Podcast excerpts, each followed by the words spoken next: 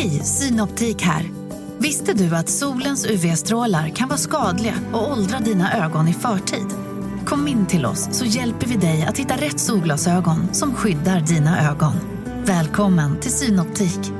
Välkommen till Unionen. Jo, jag undrar hur många semesterdagar jag har som projektanställd och vad gör jag om jag inte får något semestertillägg? Påverkar det inkomstförsäkringen? För jag har blivit varslad, till skillnad från min kollega som ofta kör härskarteknik på möten och dessutom har högre lön trots samma tjänst. Vad gör jag nu? Okej, vi tar det från början. Jobbigt på jobbet. Som medlem i Unionen kan du alltid prata med våra rådgivare. CSRD. Ännu en förkortning som väcker känslor hos företagare. Men lugn, våra rådgivare här på PWC har koll på det som din verksamhet berörs av. Från hållbarhetslösningar och nya regelverk till affärsutveckling och ansvarsfulla AI-strategier. Välkommen till PWC.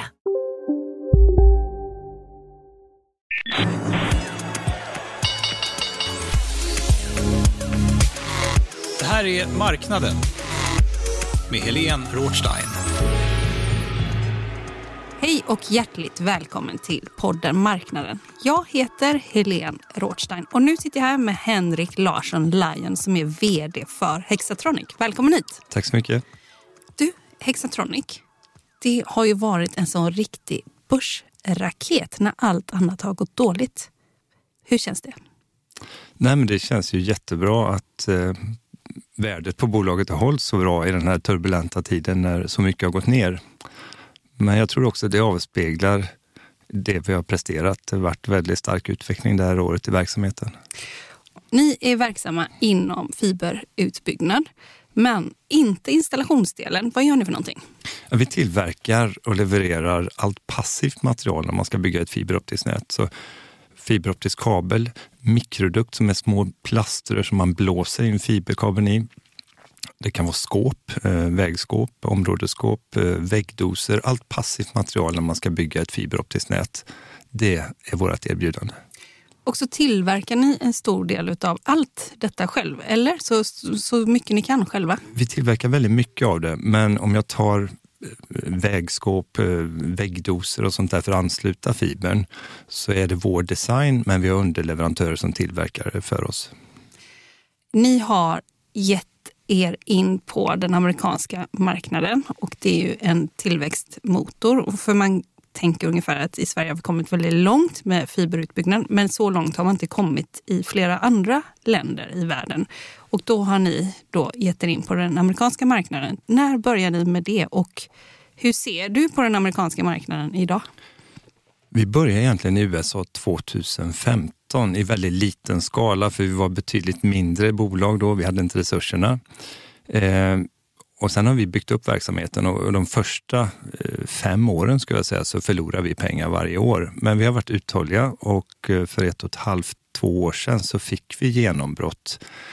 Och jag kan säga också varför vi är i USA. Det är att man bygger sina fiberoptiska nät och fiber till hemmet på ett annat sätt med en annan teknik. Så att när vi tar våran lösning dit så kan vi visa att det, operatören kan göra en besparing på upp till 30 procent på hela projektkostnaden inklusive installationen och det, det, var därför vi började i USA. Om jag pratar lite om marknaden där då så den är ju gigantisk och ungefär 20 procent av alla amerikanska hushåll är uppkopplade med fiber idag. Här i Sverige ligger det på drygt 65 procent skulle jag säga. Så det är en väldigt mogen marknad. Eh, så det är en gigantisk marknad som börjar dra igång. Både mycket private equity-pengar som går in och startar upp operatörer som bygger fiberoptiska nät i, i städer och landsbygd också.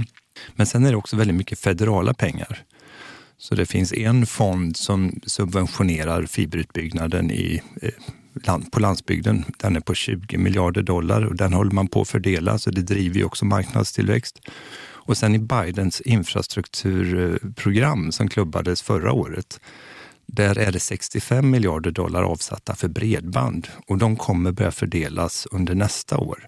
Så att i tillägg till alla de här privata medlen som satsas så är det väldigt mycket federala pengar. Så att det här kommer vara en stark marknad i tio år framåt. Det är lite svårt att förstå eh, den amerikanska marknaden, när de har några, eller de har ja, några av världens största techbolag, varför är fiberutbyggnad och så, varför är den bara 20 procent? Eh, jag tror man ser det i flera länder, detsamma i England och Tyskland, att de här stora operatörerna, om jag tar Verizon, AT&T, Windstream och andra som sitter på mycket av det gamla kopparnätet och så har man kabeloperatörer med kabel-tv där du också kan få ganska höga hastigheter bra prestanda på ditt internet, din internetuppkoppling.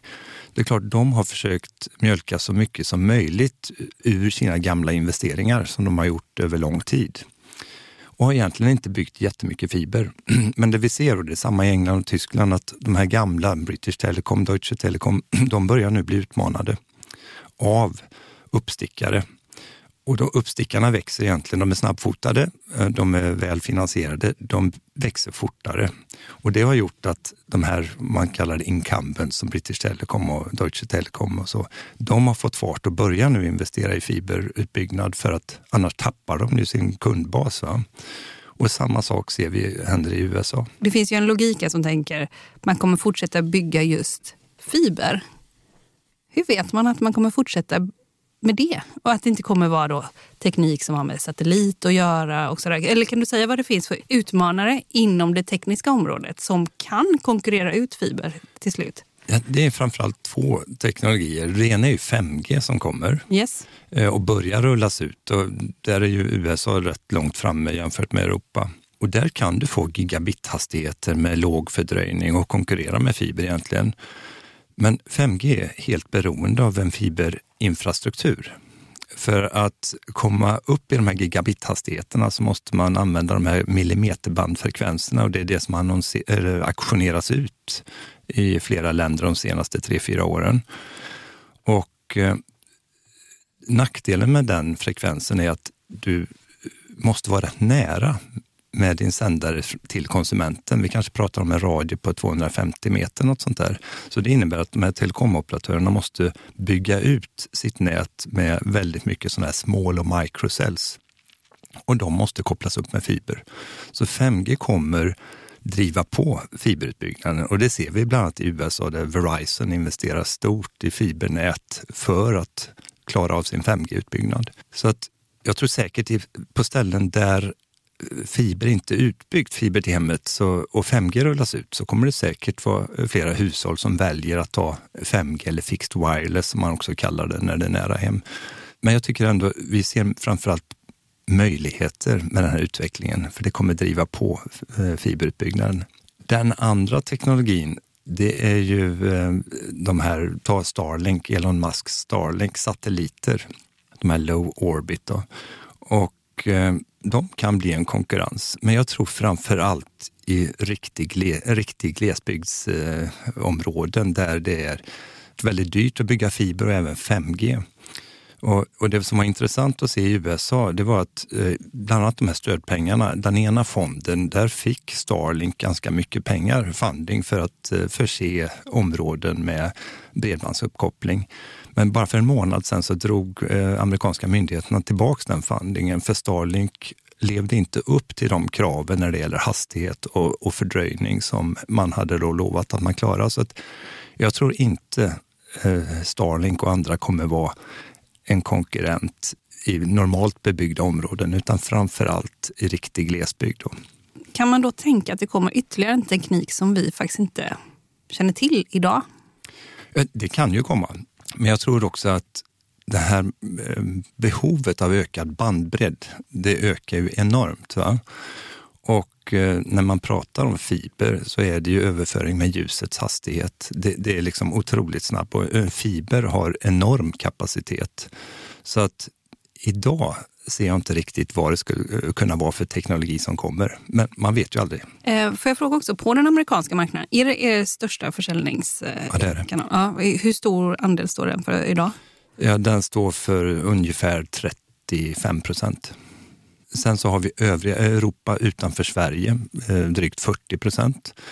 Och sen har vi Sverige på sig 15 procent och sen Australien och Nya Zeeland på drygt 10 procent med den amerikanska marknaden, ehm, är de här 20 procenten, är det framförallt fördelat kring eh, kusterna eller storstäderna? Liksom håller man på att ta andelar inåt landet? Eller hur ser eh, utbyggnaden ut där?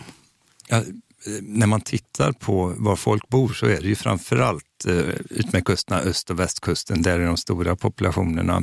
Eh, men även där skulle jag säga att det är rätt dåligt utbyggt och flera av de kunderna vi jobbar med, de jobbar på östkusten, Florida, North och South Carolina som mycket människor, egentligen rätt välutvecklade stater, men fortfarande med väldigt låg fiberpenetration. Du nämnde några stora amerikanska telekomjättar och då kom jag att tänka på Hans Westberg som tidigare var på Ericsson. Mm. Hexatronic har ju en ganska speciell historia. Kan inte du berätta om eh, den här fabriken som Ericsson hade som man inte riktigt visste vad man skulle göra av under Hans Westbergs tid? Ja, eh, det är för mig, och det här var före min tid. Jag började 2014 i augusti. Men Hexatronic grundades eh, 1993 av en grundare som heter Gert Nordin nere i Göteborg. Han kontaktade en gammal vän eh, som är investerare och de bestämde sig för att notera Hexatronic. Och då gjorde man 2008 på aktietorget, det som heter Spotlight idag. Och tanken var att köpa teknikhandelsbolag. Att bli en compounder lite grann? Precis. Ja. Och så kom ju finanskrisen där 2008-2009, så första förvärvet skedde 2012 av ett litet bolag uppe i Skellefteå, delvis inom fiber, eh, fiberlösningar. Och sen köpte man ytterligare ett bolag i eh, Stockholm eh, 2013. Och då i samband med det så gick Ericsson ut och sa att vi kommer lägga ner vår fiberoptiska kabelfabrik uppe i Hudiksvall för man hade inte lönsamhet i det. Det var inte core business, man hittade ingen köpare. Och det är klart, när de ska lägga ner så dök det upp ett antal intressenter som var intresserade av köpare. Och i slutändan... Vet, vet vilka det var?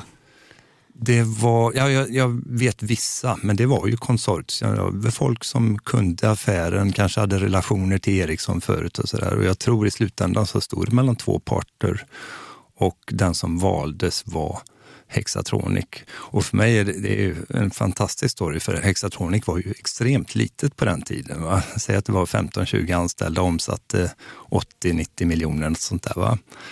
Och ändå valde Ericsson eh, Hexatronic. Ja, otroligt modigt, för Ericsson har ju en kultur av att man sköter sånt här väldigt snyggt. Man har väldigt generösa program när man gör sig av med folk och sådär.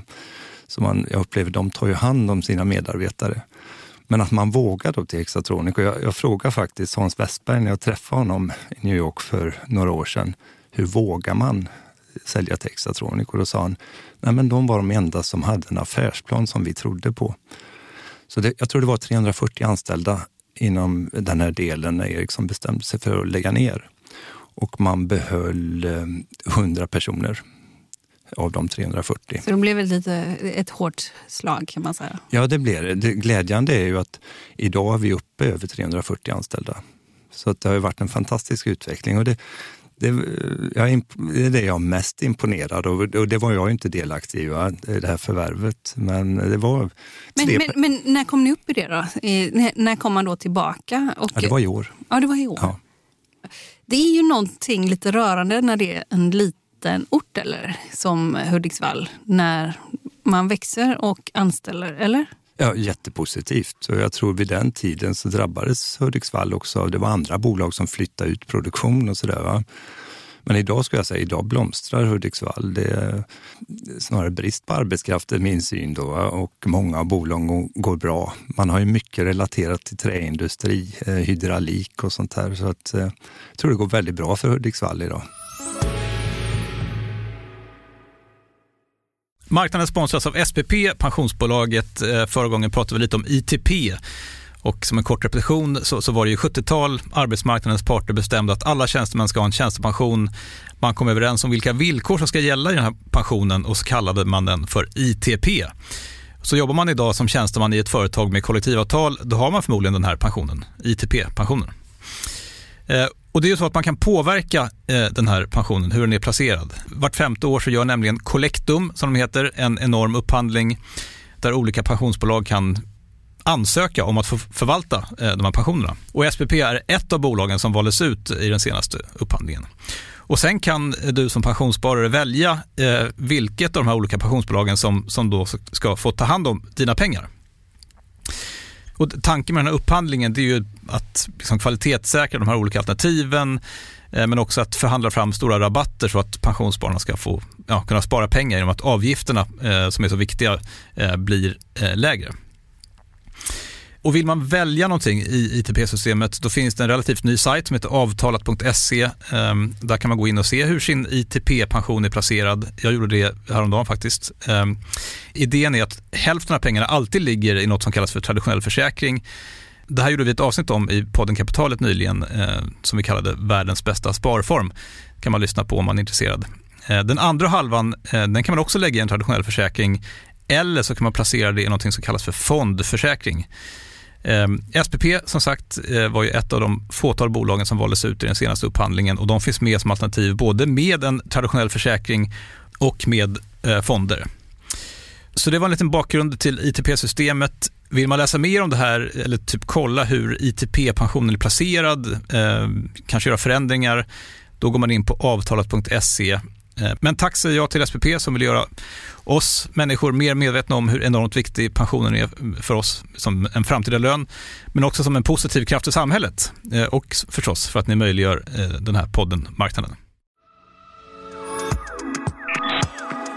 Du lyssnar på Marknaden med Helene Rothstein.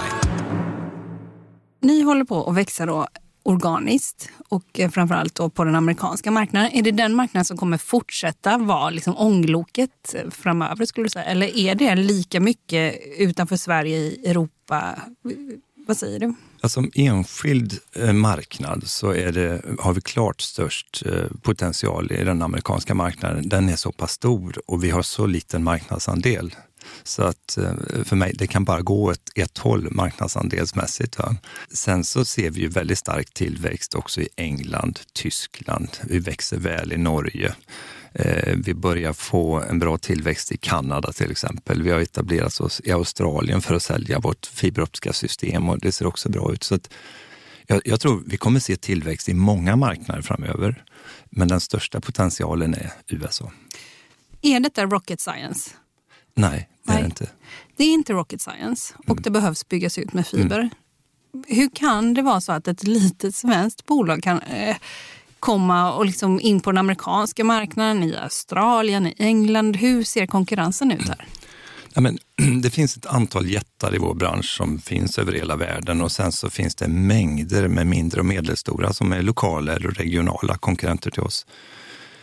Och jag, jag, tror det som har varit framgångsfaktorn för oss och fortsatt är det är att dels så kommer ursprunget från Sverige. Sverige var väldigt tidigt ute med fiberutrullning och jag skulle säga ett samarbete mellan Ericsson och Televerket på den tiden. Va? Där lösningar, effektiva lösningar att installera produkter utvecklades och då produkter. Och när man tittar på ett fiber till hemmet-projekt så ska jag säga av den investeringen en operatör måste göra så är ungefär 15 procent material där vi är inblandade och levererar. Resten är installationskostnad. Det är den dyra delen, ungefär 85 procent. Så att vårt fokus har varit sedan länge att ta fram lösningar som är snabba, effektiva, problemfria att installera så att det går smidigt att installera dem. Blir det billigare då också eller då, då, tjänar de bara mer, installatörerna? Nej, men då får vi ner installationstiden och det är ju väldigt bra för eh, hela projektkostnaden. Så det är den lägst, man säger lowest total cost of ownership, det är liksom vårt mål. Sen en annan del är att, och där är vi unika, att vi har det hela det passiva systemet. Alltså alla de här passiva fiberoptisk kabel, dukt, skåp och, och kopplingar och sånt. Det är det vi säljer i en ökande omfattning, ett helt system. Då vet vi att det är det är utvecklat tillsammans. Det funkar väldigt bra ihop. Är det ett problem för en operatör så är det oss han vänder sig till om det är produktfel. Han behöver inte liksom kolla är det kabeln eller dukten. För alternativet till att köpa ett system som man gör från oss, det är ju att man köper fiberoptisk kabel där, man köper de här mikrodukterna där, skåp av någon annan. Så systemet är väldigt viktigt för oss. Eh, och sen tror jag också, det vi har gjort, det, vi har ju oftast förvärvat en lokal plattform mm. Eh, när vi etablerar oss i England eller Tyskland och USA. Så vi har ett lo lokalt team att bygga utifrån. Och, det har också varit en framgångsfaktor att eh, ja, vi får lokal kännedom och folk som kan marknaden väldigt tidigt. Då. Och sen rullar vi ut det här systemet som egentligen bygger väldigt mycket på produkter från Sverige och eh, också England, vårt bolag i England. Eh, detta, ni har gjort flera förvärv och nyligen var det faktiskt ett i USA till exempel som också skulle hjälpa till att producera, eh, eller hur? Vad ni behöver. Är det det du menar med plattform? Ja, och det senaste du refererar till nu, det är egentligen en annan plattform. Ja. För om jag säger så här, vår verksamhet, huvudverksamhet och absolut majoriteten av det vi säljer, yes. det är fiberoptiska system. Sen har vi tre områden till som är små för oss, men som vi vill växa kraftigt. Det ena är fiberoptiska lösningar för tuffa miljöer. Och det var där vi gjorde ett förvärv i USA. Jag kommer tillbaka till det. Sen så är det fiberoptiska lösningar för wireless-sektorn. Alltså idag vi designar och utvecklar antennboxar till exempel för Ericsson för deras antenner. Och sen har du det tredje området som är datacenter, där vi också nyligen gjorde ett förvärv och vi gjorde ett förvärv förra året. Så det är tre affärsområden som vi kommer investera mer i och växa. De, de två senare, det är business till business och tuffa miljöer, är det konsument eller? Nej, allt är business to business. Allt är business to business. Ingen... Tuffa miljöer är också det. Ja. ja. och det här vi gjorde i USA nu, det är ett bolag som inte är stängt än, utan vi har signat det. Eh, det heter Rochester. De tillverkar undervattenskablar och hybridkablar, både el och opto i dem. Och de vänder sig till exempel till sådana här undervattensfarkoster, ROVs, som ska ha en kabel ner för både ström och kommunikationsanslutning. Det kan vara till fiberoptiska sensorsystem som man har på botten. Det är till oil and gas-sektorn, alltså offshore. Eh, det kan vara till sonarsystem som man släpar efter fartyg. Och vi har inte stängt den än för att de har en hel del försäljning till, till eh, försvarsindustrin i USA och då måste vi få vissa godkännande. Men det är mer en formalitet så vi räknar med att stänga det här kring årsskiftet. det känns inte som vilken formalitet som helst. Nej, men alltså, när vi bedömer det med våra jurister så det ska inte ja. vara några konstigheter. Nej. Men vi köpte det för att det är en del av det här fiberoptiska lösningar för tuffa miljöer och det är ett affärsområde vi vill växa. Eh, och tuffa miljöer, det låter ju verkligen eh, som en tuff miljö. Vad finns det för andra tuffa miljöer? Nej, inom det segmentet, och det är ganska brett, alltså vi, vi utvecklar fiberoptiska sensorer bland annat. Vi har ett samarbete och jobbar med SKF där de fräser ett spår i, i större kullager och vi bygger in en fiberoptisk sensor. Det är ofta tuffa miljöer de här kullagren sitter i. Och fördelen, gruvindustrin? Gruvindustrin kan det vara också. Mm. Mycket försvar, eh, flygplan. Och om vi då tar de två andra, wireless och datacenter. Mm. Vad ska ni göra där? Ja, då är det fortfarande passiva lösningar. Och när jag säger passiva så är det sånt, du behöver inte elström för att driva dem. Va? Vi håller inte på med routrar, servrar och sånt här. Men eh, jag nämnde ett exempel där vi designar och utvecklar antennboxar för Ericsson till exempel. Vi gör fiberoptiska kablage för mobilindustrin. Eh, vi har en produkt, som, eller en lösning som heter InOne som är en liten hybridkabel med både el och optofiber i, så man kan blåsa långa sträckor och koppla upp till exempel övervakningskameror eller också sådana här small cells, microcells för 5G. Så det är ett område där vi vill förvärva fler bolag eh, för att växa det. Ska jag ta det sista området också? Ja, lite? Ja, ja. Datacenter. Och datacenter är ganska nytt för oss för att vi köpte ett bolag i USA förra året som heter DCS i Dallas. De designar och bygger konnektiviteten i datacenter. Det går ju mängder med kablar, fiberkablar mellan alla servrar och olika fördelningsboxar.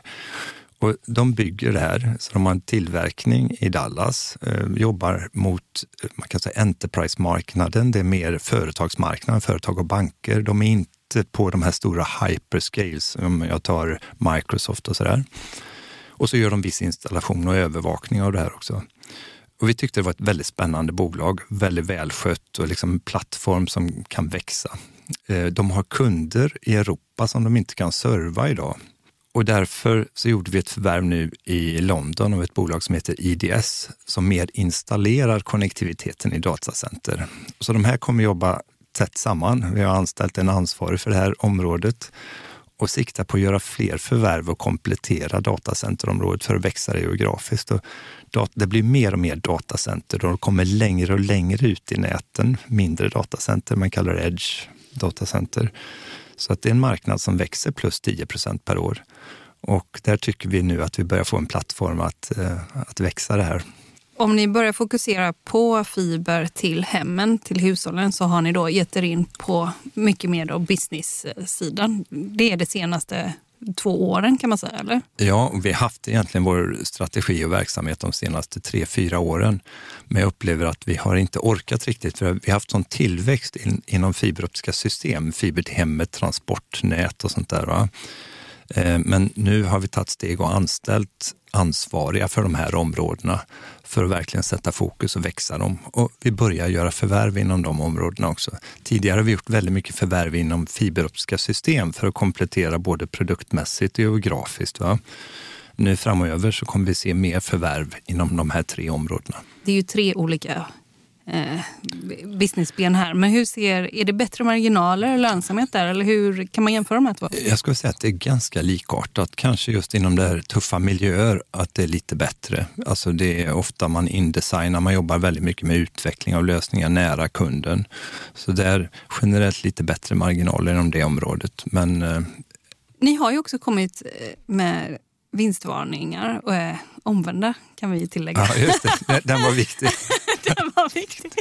Omvända vinstvarningar. Är det, var det fjärde gången på raken här nu? Eller var, tredje tror jag. Eh, Tredje på raken. Blir Ja. det en fjärde gång här? Det kan jag ju inte kommentera. Och, och vet, Här kan du väl kommentera det? Vi sitter bara i det här lilla det är ingen rummet. annan som lyssnar.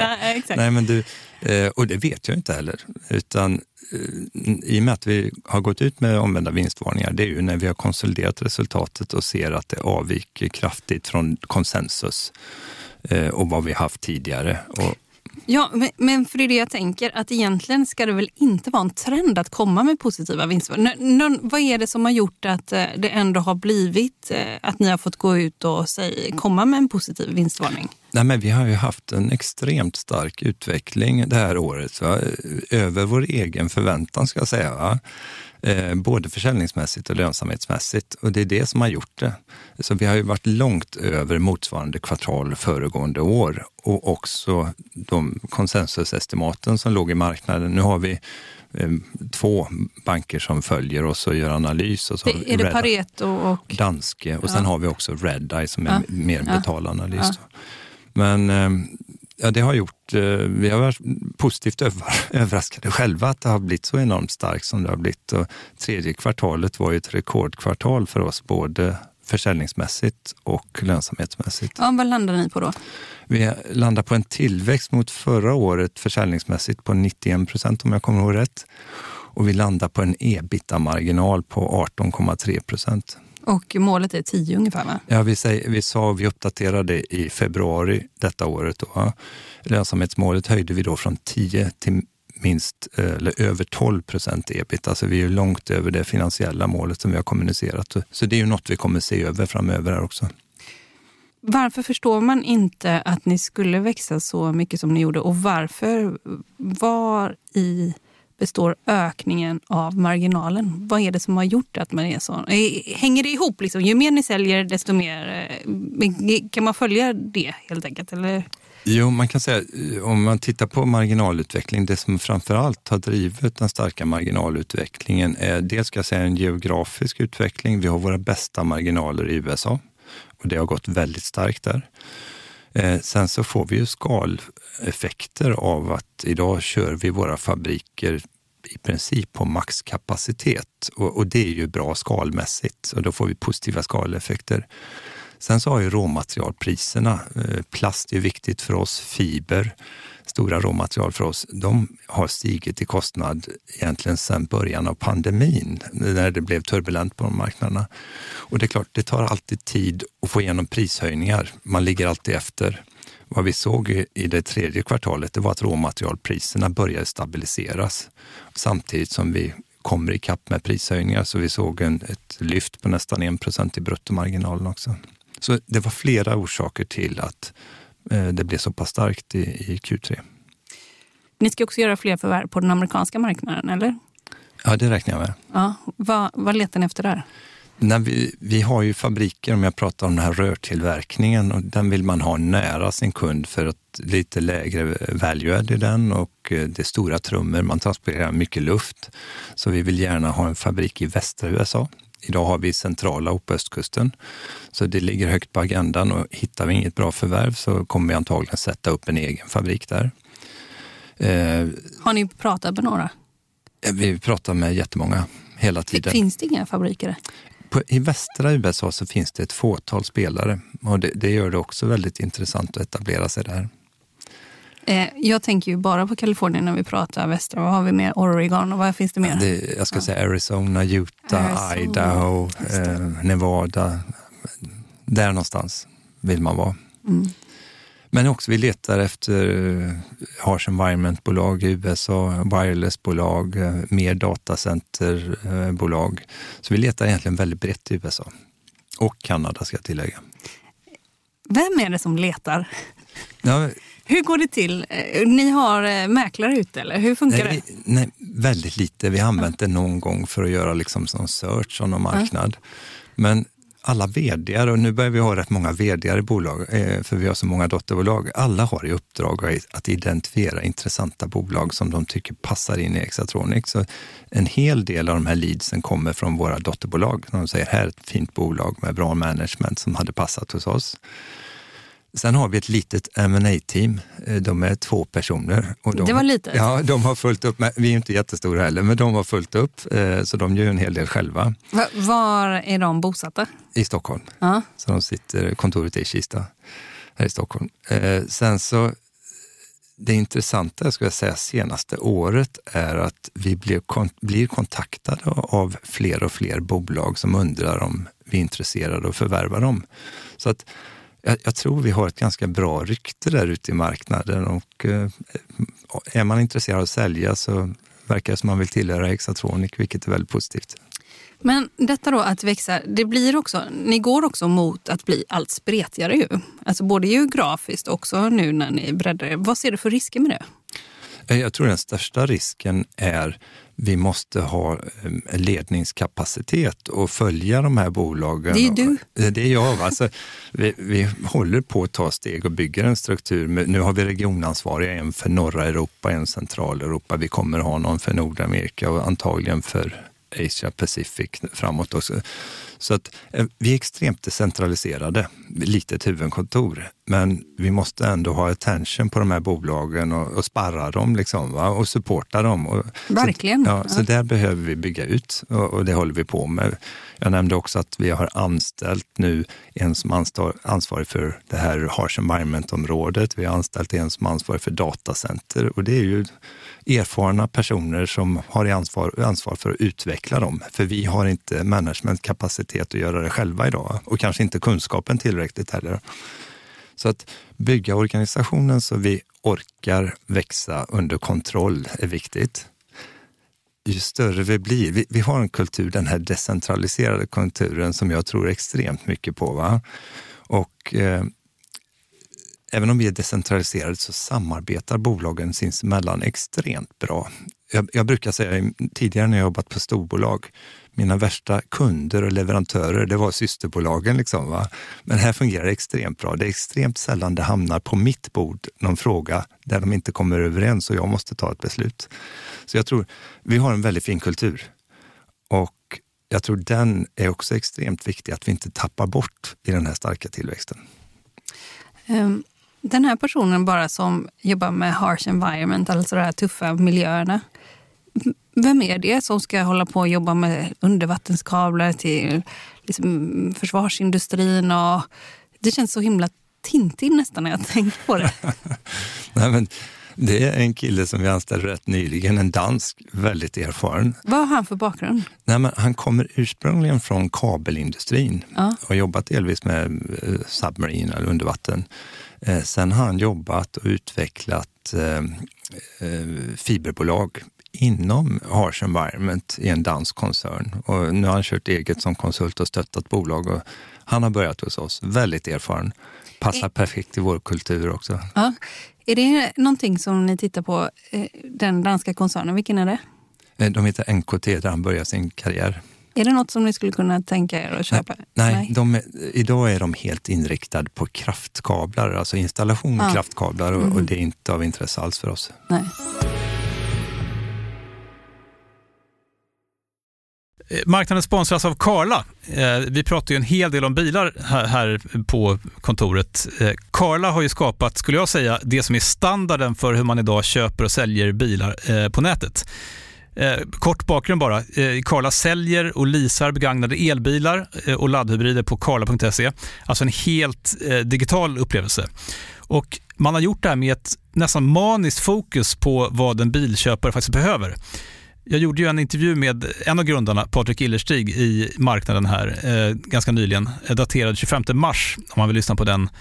Eh, men där berättar han hur de kom in i det här lite från vänster för att försöka uppfinna hela den här liksom bilköpupplevelsen från början.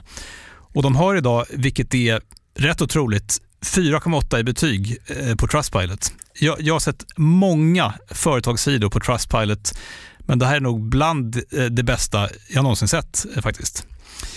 Man kan sälja bilen till Karla också. Eh, då går man in på karla.se, delar lite info om bilen, sen får man en gratis värdering och ett bud. De hämtar bilen helt gratis i hela Sverige och så har man pengarna på kontot i samma stund som de hämtar bilen. Det är grymt. Eh, så ska du köpa en ny bil eller sälja din gamla, eller båda delar för den delen, gå in på karla.se och eh, kolla. Alltså karla.se och Karla stavas med C. Tack så mycket till Karla. Du lyssnar på Marknaden med Helene Rothstein. Om vi då går till din bakgrund. Mm. Du sa att du har jobbat på storföretag och mm. jag vet att du har jobbat i franska mm. bolag och du har bott ganska länge i Paris också. Bara kort, eh, vad har du för relation till Paris? Tycker du om att vara i Paris? Jag har bott eh, i sex år totalt. Ah. Nej, jag älskar Paris. Ah. Jag tror, eh, om jag har möjlighet den dagen jag eh, pensionerar mig, att vi ska ha en lägenhet där nere. Det är väl inte så svårt, eller? Nej. Det, eller det du är ju vd nu, då ja, måste du kunna spara ihop. Och, ja, absolut. Ja, Men ja. Det, det, är både min och min frus mål. Är du också stor aktieägare i Hexatronic, eller hur ser det ut? Jag äger lite drygt 2% av Hexatronic. Det är ganska mycket. Ja, jag är på topp 10-listan. Var det givet när du klev på som vd? Ja, det var något som eh, de som rekryterade mig på den tiden ville att jag skulle vara aktieägare och det ville jag själv också, så att det, var, det var givet. Och det har utvecklat sig väldigt väl då? Ja, det, har, det får man ju säga att det har gjort. Ja. Så då kan det bli en lägenhet i Paris? Ja, förhoppningsvis. ja. Men berätta lite, du, för du eh, har jobbat på stora franska bolag. Mm. Och det var inte en jättehärlig upplevelse till slut, eller? Jag, jag var sex år i Paris, eh, tre år på 90-talet och tre år här 2011 till 2014. Alltså merparten, jag var drygt 20 år inom två eh, franska koncerner. Det var först en stor koncern, så knoppade de av ett stort affärsområde och noterade separat. Och jobba här uppe eh, när jag utgick från Sverige, det var fantastiskt. Det svenska dotterbolaget som finns här i Sverige Säg, vad heter de? De heter Nexans. Uh -huh. Jättefin kultur. Eh, ligger i en liten ort, det blir nästan lite brukskänsla, men otroligt fin kultur. Va? Trivdes jättebra. Men sen tror jag, när jag har varit i Paris de här omgångarna, då kommer man närmare franskt management riktigt. Va? Och det skiljer sig väldigt mycket från svensk management. Vi, vi är ju, alltså, jag som chef, jag är ju mer en coach och ledare. Eh, och det är mycket konsensus. Alltså man vill ha med människor i besluten, alltså de är ombord. Och jag skulle säga fransk management är mycket mer chefen bestämmer, chefen vet bäst. Han ska veta bäst, det är nästan det som förväntas. Har inte det varit skönt att ha det så här? Ja, jag tycker ju inte det. Men jag, jag på, tror på all... riktigt inte, tycker du inte det? Nej, absolut inte. Och jag tror alla mår bra av att känna en delaktighet i besluten och att man är med på resan. Liksom? Så att jag tror fransk management håller på att ändra sig med nya generationer, men eh, min erfarenhet var att det där passar inte mig. Det är ju lätt att, att liksom säga så teoretiskt att liksom alla ska vara med. Man, kan, man tänker bättre ihop i grupp och sådär. Men finns det också något som, liksom någon ilska eller någon frustration när du kom för nära det? Eller vad, liksom hur? Nej, men det kan ju vara saker som jag tyckte, med min erfarenhet, jag kom, om jag tar sista gången jag var nere, att så här och så här skulle man göra det. Jag visste att det hade funkat förut här uppe i Norden och så där. Medan eh, man då på högre nivå i koncernen tyckte att man visste bäst och det där funkade inte. Liksom, va? Och, och beslutade att göra något annat. Och då blir det ju liksom att man ska genomföra något som man absolut inte tror på va? och kanske har erfarenhet av att det där funkar inte. Och ändå så tas det beslut som jag måste genomföra. Och antingen så man ju, köper man ju det där och genomför det.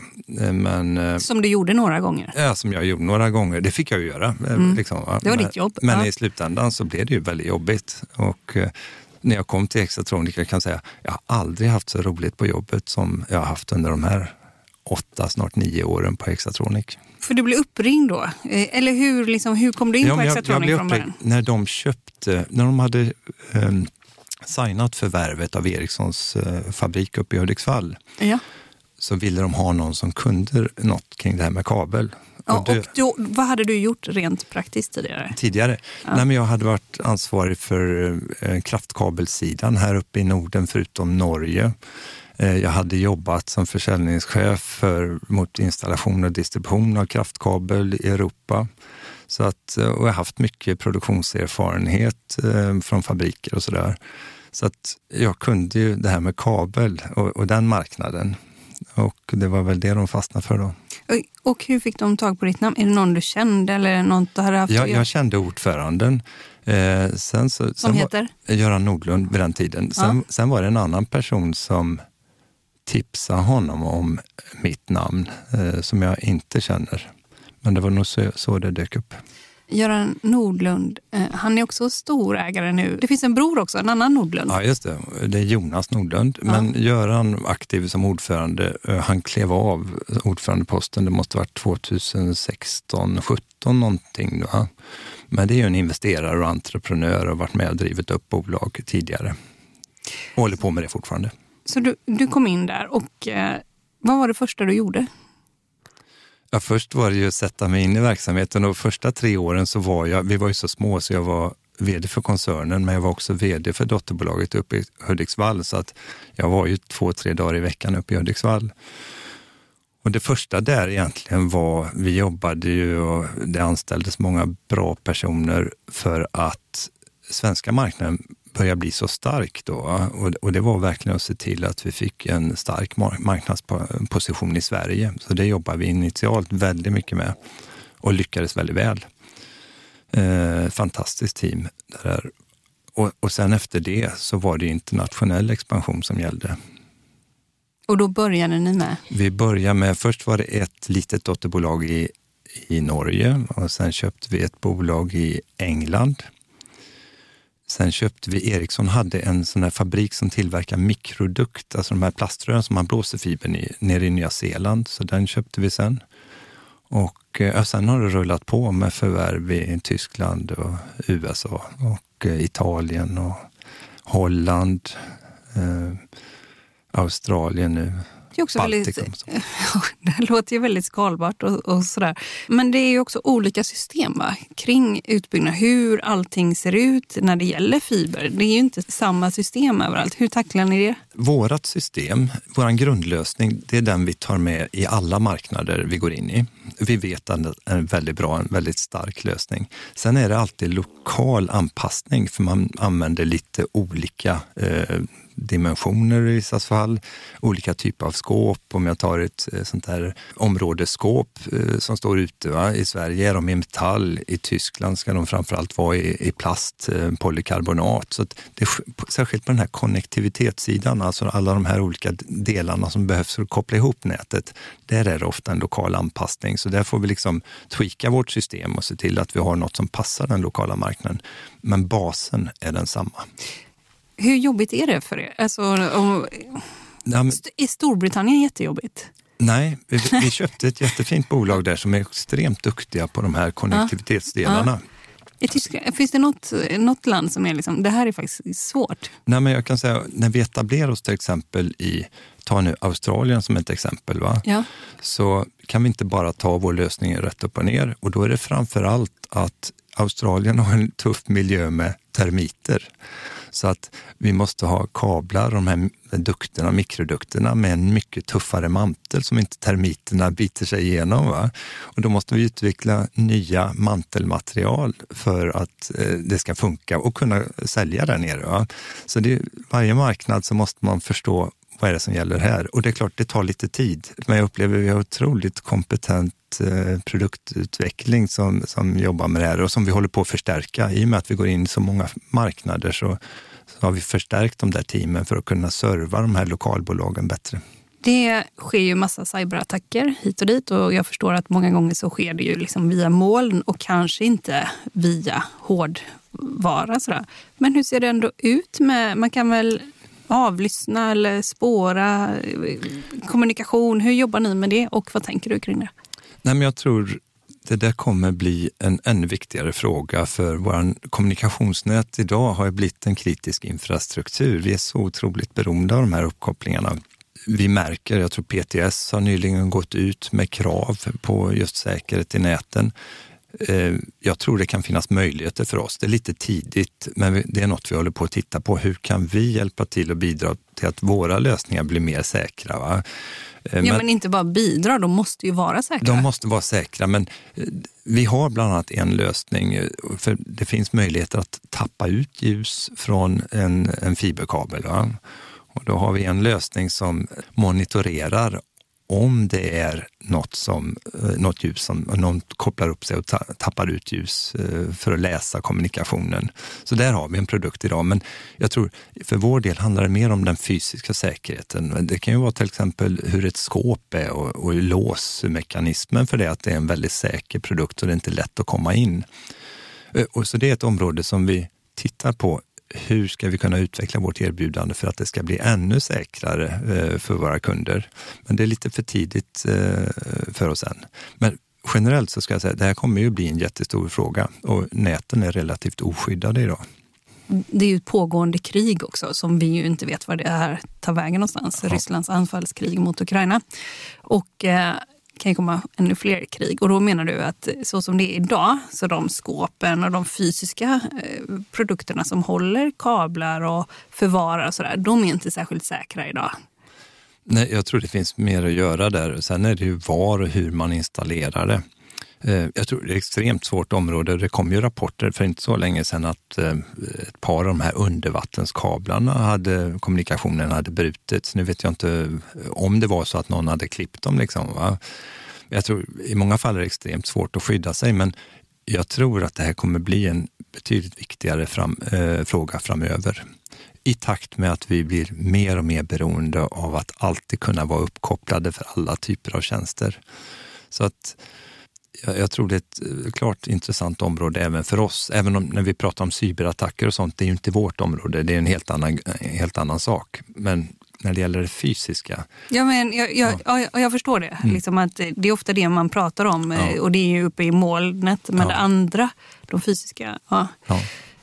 Och jag tycker också det är intressant det du sa, man tappar på ljus. Det känns också Tintin på något sätt, eller? Ja, Nej, men den här produkten som vi har Eh, den säljer vi och ibland vet vi inte vem riktigt som köper, men det kan ju vara militärt och underrättelsetjänster och sånt som köper den här eh, produkten vi har. Men ska ni verkligen sälja det? Ja, absolut. Eh, ut, om, utan att veta vem köparen? Nej, alltså, den det, som man tappar. Ska, det, det kan vara känsligt att säga vem som köper det, ska jag säga. Ja. Men vi, alltså, det vi håller oss till, det är ju att vi gör affärer med länder som inte är listade på någon blacklist eller grå lista. Det där är otroligt viktigt för oss. Och inte minst med att USA är så viktig marknad för oss. Så vi har ju inte råd att gå fel någonstans för att, för att få amerikanernas ögon på oss. Så det, det där är vi jättestrikta med. Du lyssnar på Marknaden med Helene Rothstein. Ni flyttade från Paris, du flyttade till Falköping. Eller? Första gången ja, ja. när jag väl hade bott i Paris. Ja. Då flyttade vi tillbaka till Falköping, som jag kommer ifrån ursprungligen. Ja. Var det då när du började på Exatronic? Eh, nej, utan eh, det här var första gången var vi i Paris, flyttade till Falköping, hade små barn, bodde där i 12 år, flyttade till Paris igen 2011 och sen flyttade vi till Göteborg 2014 när jag började på Exatronic. Jag bodde där fem år på 90-talet också. Ah, ja, okay. Min fru är från Göteborg. Ah, så du har två sådär svenska städer. Som du, du är uppvuxen i Falköping. Dina ah. föräldrar hade bokhandel vet jag, ja, i Falköping. Var du där och jobbade? Jag jobbar jättemycket där. Ja, I den bokaffären. Ja, med allt möjligt. Det är ändå rejäl produkt att jobba. det är det. Ja. Ehm, Du återvänt till Paris, du har återvänt till Falköping, du har återvänt till Ja. Göteborg. Det är de tr- tre städerna Ja. som har Jag är nog en återvändare. Du är en återvändare, eller? Ja. Eh, Hur... eh, f- Får jag bara fråga, eh, det här hoppet då mellan Paris och så Göteborg, det kallas i och för sig för lilla London, men hur... eh, eh, Trivs du i Göteborg eller hur? Nej, men jag trivs bra och jag, jag, jag trivs bra var än jag har bott, måste jag säga. Jag tror... ehm, det är ju det där med det sociala ska funka. Det ska funka för familjen och eh, det ska funka, man har nära till vänner och sånt där. Va? Ehm, nej, jag trivs. Jag tror jag skulle trivas på de flesta ställen att bo faktiskt. Men du har ju rest väldigt mycket. Hur Mm. har det fungerat med familjen? Nej, men jag tycker det har funkat bra. Det skulle vi egentligen fråga min fru, men hon har ju dratt ett klart större lass hemma än vad jag har gjort. Men jag försöker alltid vara hemma på helgerna och då har det ju varit familjeliv hela tiden. Så jag har ju varit väldigt aktiv i deras idrotter och sånt där när de var mindre. Så jag tycker det har funkat. Och jag tycker att det har funkat väl för barna och min fru också när jag tittar på det. Mm. För hur många barn har du? Nej, men jag säger fortfarande att jag har tre barn. Jag har två döttrar som är 26 och 24. En bor i Berlin och en bor här i Stockholm nu. Och sen så, varför jag säger att jag fortfarande har tre, vår son förlorade vi för tre år sedan. Eh, och eh, Axel hette han och gick bort väldigt hastigt. Han fick en bakterie, vi vet inte var han fick den ifrån. En, han ledde till men, meningokock sepsis och bakterien är en meningokock. Så att eh, han, från fullt frisk så gick han bort på under 24 timmar. Så det är ju klart det har varit eh, en tuff period för familjen efter detta. Var han den yngste? Han var den yngste, ja. Var du hemma det dygnet? Ja, tack och lov så var jag hemma och min fru. Det var en fredag eh, kväll, eh, så vi satt hemma. Han var den enda som bodde hemma. En vanlig fredagkväll? En vanlig fredagkväll, ja. Och så skulle vi äta middag och eh, då sa han att han kände sig inte riktigt bra. Utan han sa, jag går och lägger mig. Vi tog febern, han hade lite feber. Sen var han uppe på natten och, och spydde. Eh, och vi trodde väl kan ha varit vinterkräksjukan. Det här var i november, 29 november. Och eh, sen på morgonen så märkte min fru att han hade fått röda fläckar på bröstet. Så vi ringde sjukhuset. Och de bad oss komma in, så vi åkte till Östra och eh, in på akuten och han hamnade ganska fort upp på intensiven och då fattade vi ju att det var allvarligt. Så vi var väl inne på sjukhuset vid åtta, halv nio på morgonen och eh, klockan två gick han bort och då hade han fått eh, tre hjärtstopp innan det. Så det var en, det var en väldigt eh, snabb utveckling av det här och eh, det man kan säga är att eh, när man får den här infektionen då, av den här bakterien så kroppens försvar, det, över, det blir för stort. Liksom. Jag kommer ihåg läkaren sa att det är ungefär som om Sverige skulle bli invaderat, att vi släpper en atombomb för att skydda oss. Va? Så kroppens eh, eh, försvar överreagerar och skadar organen så det leder till hjärnhinneinflammation och blodförgiftning. Eh, Så det var det han gick bort av. Det här kommer ju då som en jättechock för dig och hela familjen. Mm. Vad gör man då? Vad gjorde ni då? Eh, Alltså, vad gör... Ja, så eh, först, vi fick ju en enormt stöd av familj och vänner och otroligt mycket folk hela tiden hemma hos oss. Satt och pratade på kvällarna och ehm, jag var hemma en månad där. Men sen kände jag liksom att det blev för tungt. Va? Man har levt i det här. Så då började jag jobba i början av januari så smått. Och eh, jag kände väl att det var skönt att börja jobba för jag fick något annat att tänka på och fokusera på. Eh, så att eh, jobbet har ju hjälpt mig på det sättet. Va? Sen, eh, ja, man kommer aldrig över det här, men man märker ju samtidigt att eh, jag, jag, jag har inte gått och pratat med någon. Vi hade en sån här sorgexpert och vi har haft bra hjälp av prästen och sånt där, men eh, det finns nog lite mer att bearbeta tror jag framöver. Där. jag har inte varit med om något liknande trauma och jag kan ju också tillägga att beklagar, jag beklagar sorgen och mm. saknaden och allting när vi sitter och pratar om detta. Mm. Men eh, jag brukar tänka att eh, när man går igenom något jobbigt så är det bra att hålla sig i jobbet. Att det är bra att hålla sig i ramar och att det kan vara ett sätt att slappna av mentalt så att säga. För att mm. du, men jag tänker också att det är också lurigt att hålla sig i jobbet. För att man tror kanske att man kommer vidare.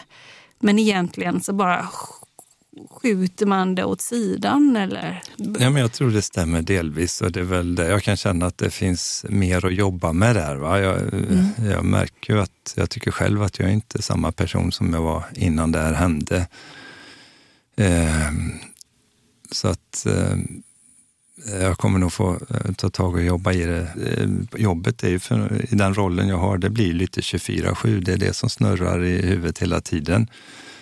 Eh, sen, jag tänker ju på honom varje dag. Det är nästan, jag tänker mer på honom än mina döttrar. Va? Vi pratar ju med dem regelbundet, men eh, på något sätt så han är med hela tiden om du förstår vad jag menar. Och jag, är, jag är på kyrkogården, nu reser jag mycket med en gång i veckan är jag fortfarande på kyrkogården och tänder ljus och det är fint att sitta där. Så det är väl en typ av bearbetning. Eh, mm. Sen kanske det finns något djupare jag behöver ta tag i. Får jag fråga, som... Eh, nu sa du att du fick mycket stöd. Mm. Och, men jag tänker också att du är ju dels då pappa till andra, så du ska ju vara lite stark till dem också. Ja. Eh, och alla är väl liksom lika ledsna och har sin egen sorg och sådär. Ja. Men då ska man ju ändå vara stark som förälder. Ja. Och så är man kanske inte så stark och sen så har man sin fru och så ska, ja, allt det där. Eh, och en annan sak som jag tänker på är också när man är VD så är det ju också ett lite ensamt jobb. Mm. Alltså när man kommer tillbaka och så vet alla att det här har hänt. Och om du tänker tillbaks, vilken typ av stöd kan man tänkas ge till en chef som går igenom en sån här sak? Eller kan du ge något råd där? Nej, men jag, jag, eh, jag pratar ju om detta och jag, jag, tror de flesta vet vad som har hänt. Och jag skickade ut ett mejl strax efter och berättade vad som hade hänt. Så att jag upplever att jag har fått väldigt mycket stöttning från kollegor och det är otroligt fint när de tar upp det. Va? För att jag har själv den erfarenheten innan det här hände att Eh, om någon hade drabbats av något, eh, för man har ju vänner som också har råkat ut för tragiska saker, så hade jag extremt svårt att prata om det själv och ta upp det med dem. För man var rädd att såra dem och göra dem ledsna. Och det tycker jag jag märker på dem jag möter också. En del berör det inte fast de vet om det. Eh, jag känner dem väl och andra tar naturligt upp och pratar om det. Och, och, det är egentligen det skönaste. Jag tycker egentligen om att prata om det. det. det. är nog en del av min bearbetning. Men jag tycker jag har fått otroligt fin stöttning från eh, eh mina kollegor. Så du tycker också så här, nämn det, prata om det. För en annan sak om man tänker att jobbet ska hjälpa en att hålla ihop, mm. så kan man ju också tänka att nu ska vi inte gå in i det, liksom, för nu ska du vara på jobbet och slappna av så att säga. Mm. Men eh, du tycker ändå, som anhörig till någon som går igenom något jobbigt, så tycker du prata om, om det. Det, det. Det är min lärdom av det här, att man mår bra att prata om det. Är det så? Ja. Absolut. Jag tror det är en del av processen, att uh, man pratar om det. Det här är tre år sedan mm. och ni är inne i sån på Hexatronic då, liksom otrolig tillväxtfas. Mm. Hur viktig är liksom plötsligt då fiberutrullningen i Oklahoma. Alltså, kan man få lite mer distans till vad man håller på med eller kastar du dig in med, med hull och hår så att säga? Nej, men jag tror jag, jag, jag tror jag har påverkats på det sättet att jag har lite mer avslappnad förhållningssätt till saker och ting. Ja.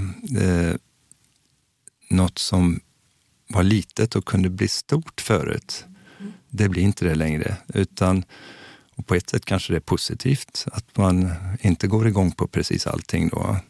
Sen tycker jag själv, jag, jag är mån om att om, om jag hade känt att det här påverkar mitt jobb negativt, då hade jag ju klivit av. Då, då, ska jag inte ha den här rollen.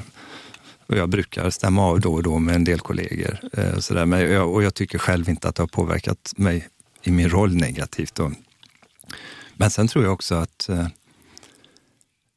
när man har det här jobbet och det vi håller på med så man gör ju det för man brinner för det och tycker att det är roligt. Va? Och då är klart, då är fiberutrullningen i Oklahoma rätt intressant. Liksom? Alltså för man brinner för det. Man vill lyckas och se det här växa och, och att eh, vi får in ännu mer duktiga bolag och medarbetare. Då.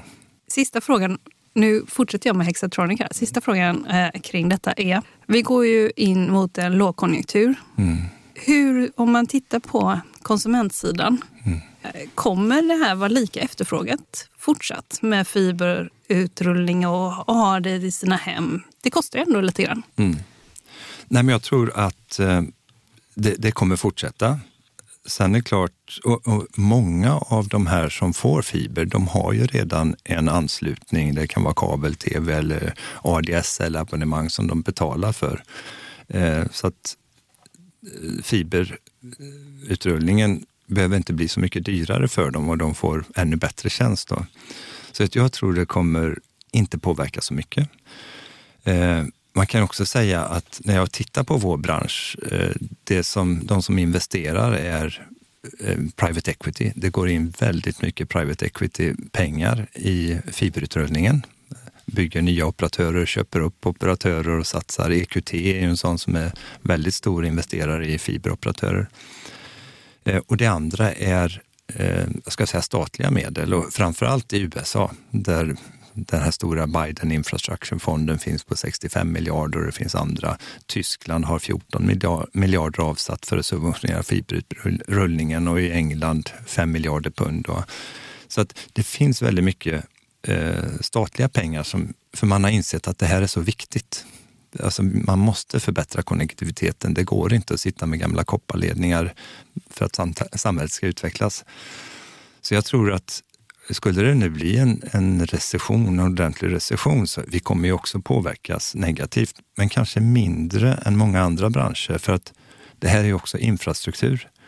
Eh, och regeringar har ju en historia av att när det är en recession så satsar man på infrastruktur för att hålla ekonomin igång.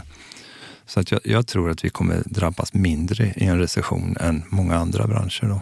Och den sista frågan, Hexatronic om fem år, vad har hänt? målet är att vi ska vara betydligt större, eh, kanske inne i några länder till. Och jag nämnde de här eh, tre affärsområdena som vi håller på att växa, att de har blivit riktigt stora. Eh, och eh, att vi också håller, eh, alltså jag är för lönsam tillväxt. Vi ska växa med lönsamhet så att vi fortsätter hålla en god lönsamhet. Marginalen, mm. som eh, ni har överraskat med nu, som ni säger, från 10 till 12 där någonstans. Var ligger den om fem år?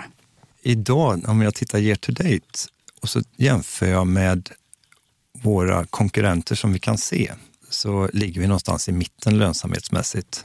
Och eh, där skulle jag säga att eh, jag, jag, vill ju hellre att vi ska vara eh, på den övre halvan än mitten.